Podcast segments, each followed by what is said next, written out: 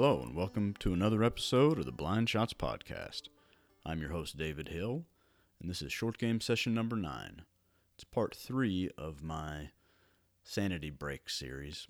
Just wanted to put together a little recap and a postscript for everyone.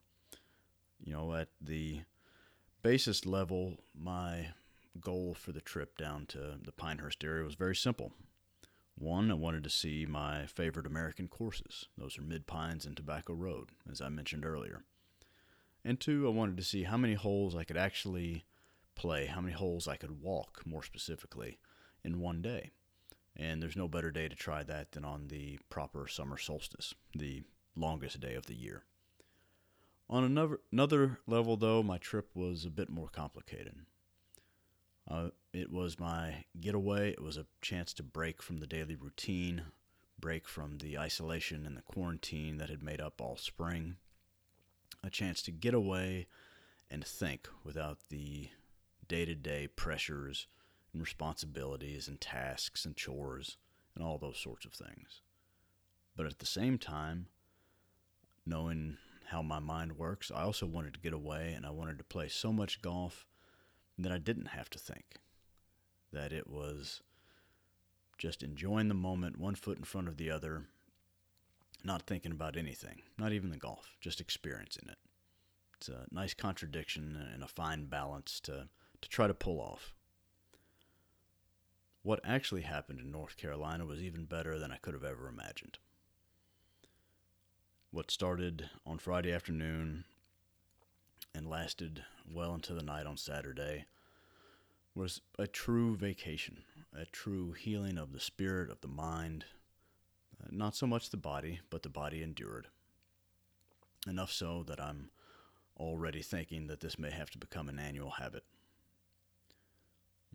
Friday was 36 holes in Mid Pines. I'd never walked 36 holes uh, in one day that I was able to pull it off on the first day of summer with dark clouds circling around, but without a drop of rain hitting me on the golf course. That was special. I felt like maybe I got a little help from the golf gods or somebody else uh, to allow me to experience that.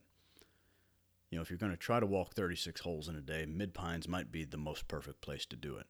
Sure, there are nominally flatter golf courses, but the combination of its gentle slopes with its tree lined playing corridors meant that I could walk uh, from shade to shade, except out into the fairway for the occasional shot that found the fairway. And, you know, for the, the heat of the day. And then later in the day for my evening round after a, a lunch snack, that the, you know, the shadows just make such a beautiful playing corridor, uh, such a, a wonderful aesthetic to the golf course when You've got sunshine, and those tall pines make long shadows that kind of dance over the fairways and the, the greens. It really is a special place. And the same is true early in the morning, uh, which was my first experience at Mid Pines. You know, another real highlight about starting my golf there was that it was a whole new golf strategy that I don't get on a daily basis playing my home courses here in Lexington.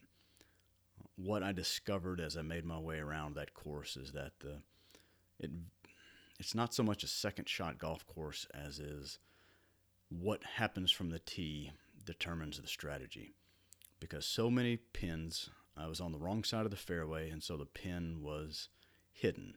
You know, these weren't tucked Sunday pins. These weren't difficult on purpose pins. It's just that I had found my ball, even a good shot, a well struck shot, if I was on the wrong side of the fairway, all of a sudden, you know, the, the smart play was to play out away from the flag, or occasionally, you know, me being stubborn and not really having anything to lose might go for it and end up in one of the bunkers or off the back of the green or something like that, which is really where the beauty of Ross's strategy on that course comes into play. There are much longer courses, there are more difficult courses, uh, but that challenge, I think, was is really fun. Uh, you know, you're really into a little sword fight with the architect because if you hit, even if you hit a good shot, quote unquote, uh, if it's in the wrong place, you're not out of the hole. I mean, you you're uh, if you're out of position, it just requires a greater second shot, which for me is a, a fun way to get around the golf course. You know, halfway through that round, um, and this is my own sort of dumbness, but probably halfway through my first nine or my first 18 at Mid Pines, I realized, oh, these aren't bent grass greens. These have some grain to them, um, which made the rest of the weekend a little bit more enjoyable for sure. A little bit because I didn't make any putts. I think I made three or four putts the whole uh, the whole time I was down there, but that was fine. That, that's not what the trip was about. You know, the second 18 at Mid Pines on Friday afternoon, people must have things to do in that town because I was alone out there. Literally, after the seventh hole on my second loop, I didn't see any other golfers on the course. Uh, you know, by the time there was plenty of daylight when I got back to the parking lot, and that place had closed up tight. Nobody in the parking lot, nobody in the pro shop. Uh, now, part of that is COVID uh, induced because I don't think there are any guests staying at the hotel right now, or maybe just a few, but it was really a nice way just to spend an afternoon inside my own head and yet at the same time having fun attacking the golf course. That was the necessary distraction to, to clear some headspace. Uh, a big burger, a quick podcast update, a shower, and off to sleep I went Friday. You know, and at that point, if for some reason I'd had to come home, I think I'd been okay. You know, I had I was that good tired, that tired where you felt like you'd accomplished something. I felt like I'd accomplished something uh, walking 36 holes in one day. I had a little bit of tired, not fatigue, um, but it was a, a peaceful tired and I was excited to get up and try to do it again on Saturday. Um, but I looked at Saturday as just gravy. Saturday morning started at a, a locals course uh, just outside Pinehurst in Southern Pines called Hyland, H Y L A N D. Um, I wanted to work in something a little different uh, on this trip. One, playing someplace like that on a Saturday morning helps keep the costs of the greens fees down. Um, but I wanted to see something different. I didn't want this to be too ethereal of a trip. That's just not me.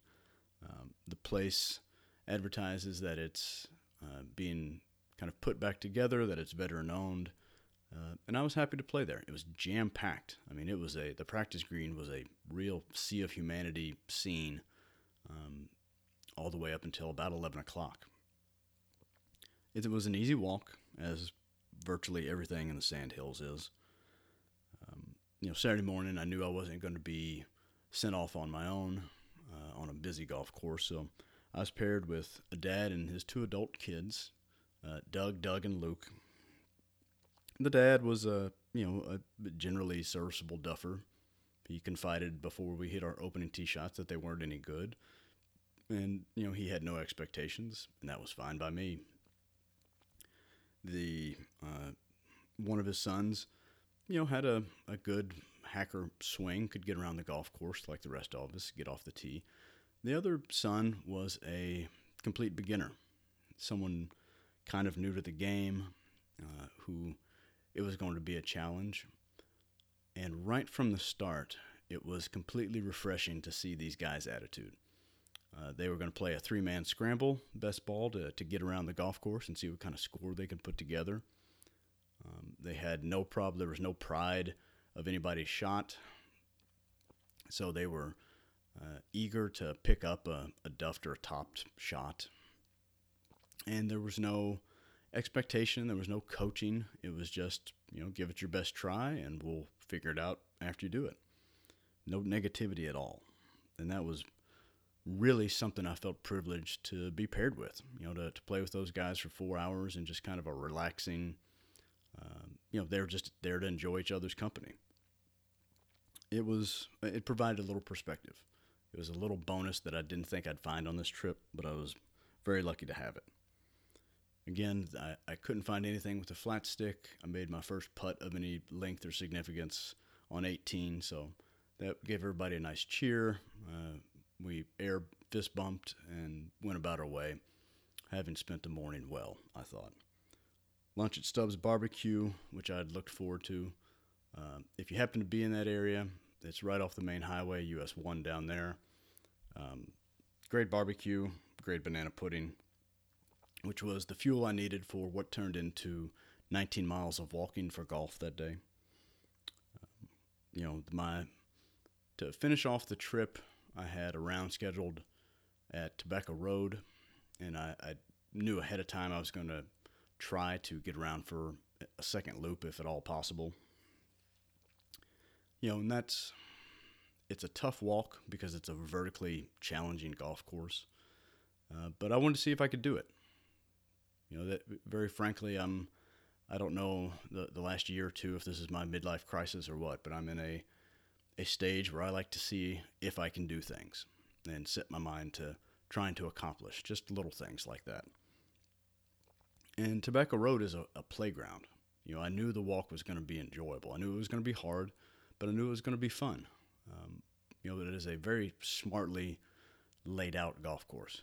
If you're unfamiliar with it, uh, golf architect Mike Strantz, this was what many considered to be his masterpiece. It's unlike most any golf course you're going to find anywhere else in the world, frankly. Uh, just with the use of, uh, again, vertical sand dunes, of uh, waste areas, uh, wide playing corridors, crazy greens, um, something for reference, you know, maybe something Pete Dye would see in his nightmares and bring to life. That's uh, very much how some of these green complexes are, and they're wonderful. I think that is a great, fun challenge. Um, you know, it, I was much more comfortable going around it the second time, but as to the walking, you know, in retrospect, where the the carts go around the tee boxes and around the greens, there are plenty of walking shortcuts. Um, our group never fell behind pace of play on my account. Uh, I happened to be paired with three other guys. One guy's a pretty good golfer. He was probably around par for the front nine. You know, The other two guys, I don't know if they were beginners, but to call them serious golfers would be an overstatement. So, uh, you know, I was never out of turn. We were never out of position, which was nice because it was well thought out uh, to be a golf course that could be walked if you're crazy enough to do it. And I was the only one walking that day. Uh, it was a packed house. We had a, a 1:30 tee time, so there were was still plenty of play on the course from the morning, and, and plenty of guys going out behind us.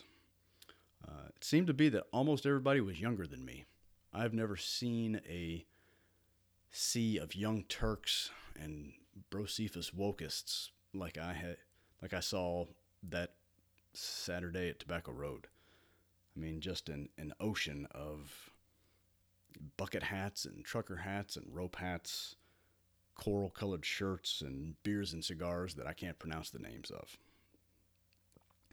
You know, and the even though that's not my scene, everyone was there to enjoy just a spectacular golf course, so it made it nice.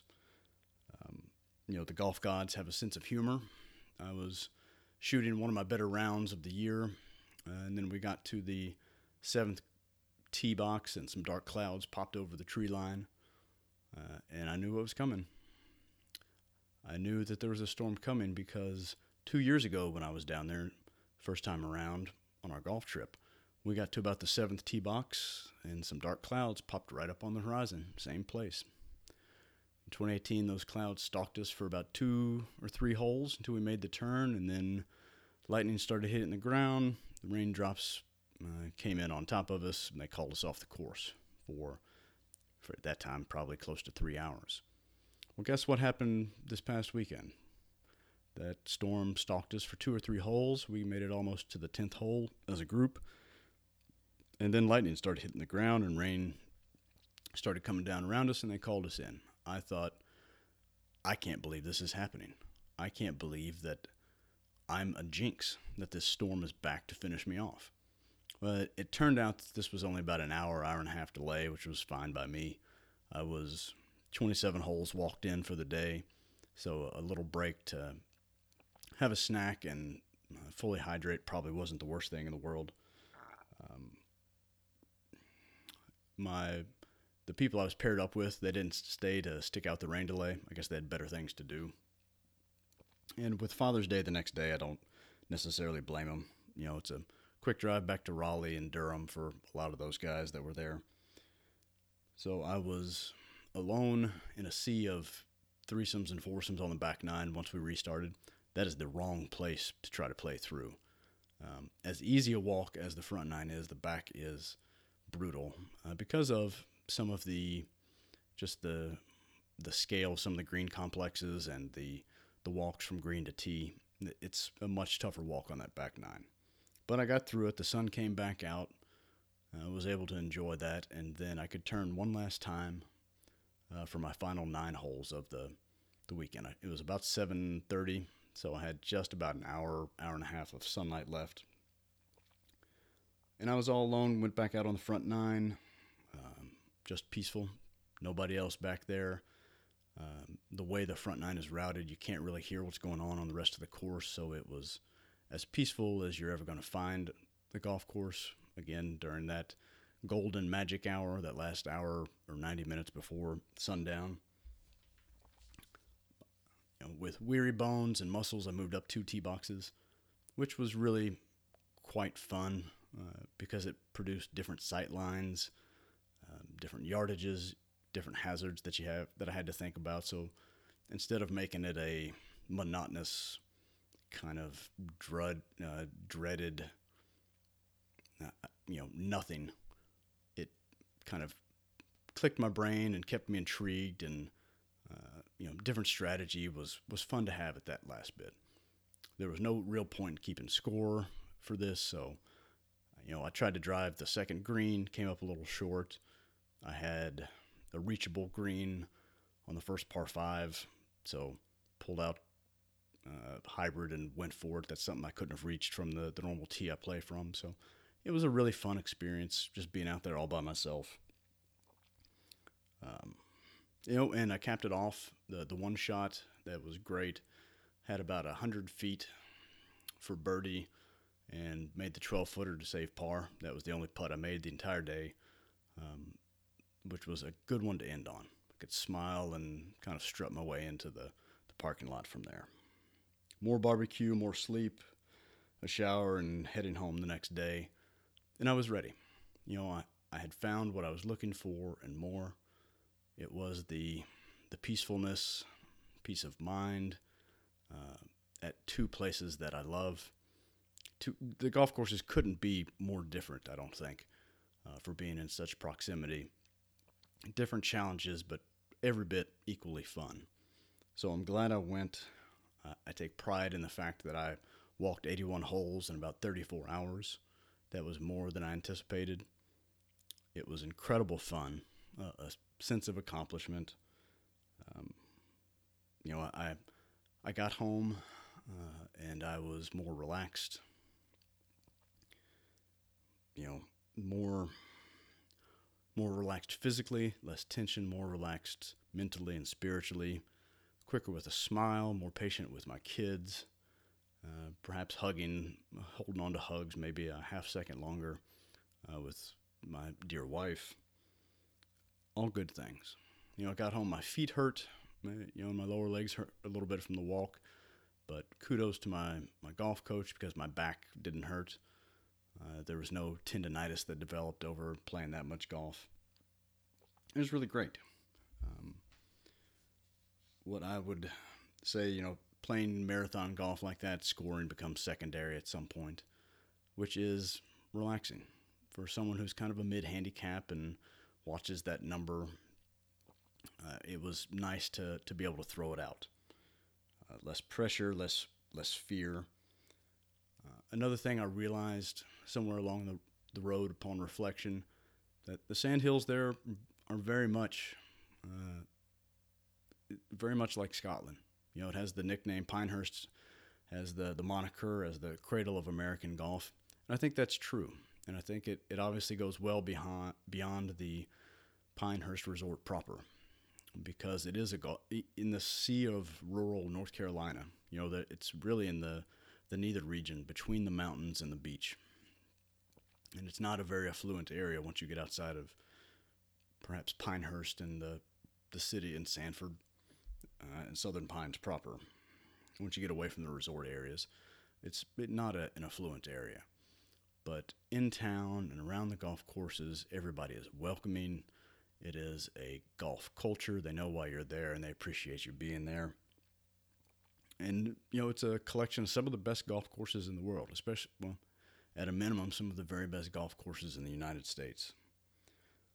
Um, you know, and there's no shame and nothing to be, nothing much lost at the local courses, Hylands and the Whispering Pines, where all the locals play with a, a more affordable greens fee. Those were fun as well because you're still on sandy soil with, you know, eh, topographical formations that you're not going to get uh, most places in the United States. So I'll go back. I'll probably repeat this trip annually, uh, at least in years that I don't have an overseas trip scheduled with the guys. Just a, a little sanity break to, to go be refreshed. Now that I know I can do it, you know, this is something I'd thought of for several years, and this year with all of the isolation, uh, just needing that feel, having that feeling to need to escape, to get away from the isolation for a little bit, uh, gave me the perfect opportunity, and I'm very grateful that I was given the chance by my family. So, what does all this mean? It means I'd encourage all of you to find your own Mid Pines and Tobacco Road, to find your own sand hills, to occasionally get away. Now, do it safely. You know, I, I had my mask on uh, any place that I wasn't out on the golf course, pretty much, just as a precaution. That put me in the minority in rural North Carolina, but you know that that's just what I have to do. But wherever it may be, find that place that you can get away physically and mentally, uh, soak it in, and enjoy it, even if it's just for a little while. And with that, I want to thank you for stopping by for another short game session of the Blind Shots podcast. You know, I hope you enjoyed what you heard here. Uh, if you didn't, sorry about that. We'll have something different and better next time, or at least we'll try that way. A reminder that the Blind Shots podcast is a proud member of the Talking Golf network of shows. You can find the entire portfolio at talkinggolf.com. You can interact with this show on Twitter at Blind Shots Pod. You can find me individually at One Bearded Golfer, or you can check me out on the blog at onebeardedgolfer.com. If you do get out onto the golf course, be safe, be smart, and as always, do decide to go for it and take dead aim.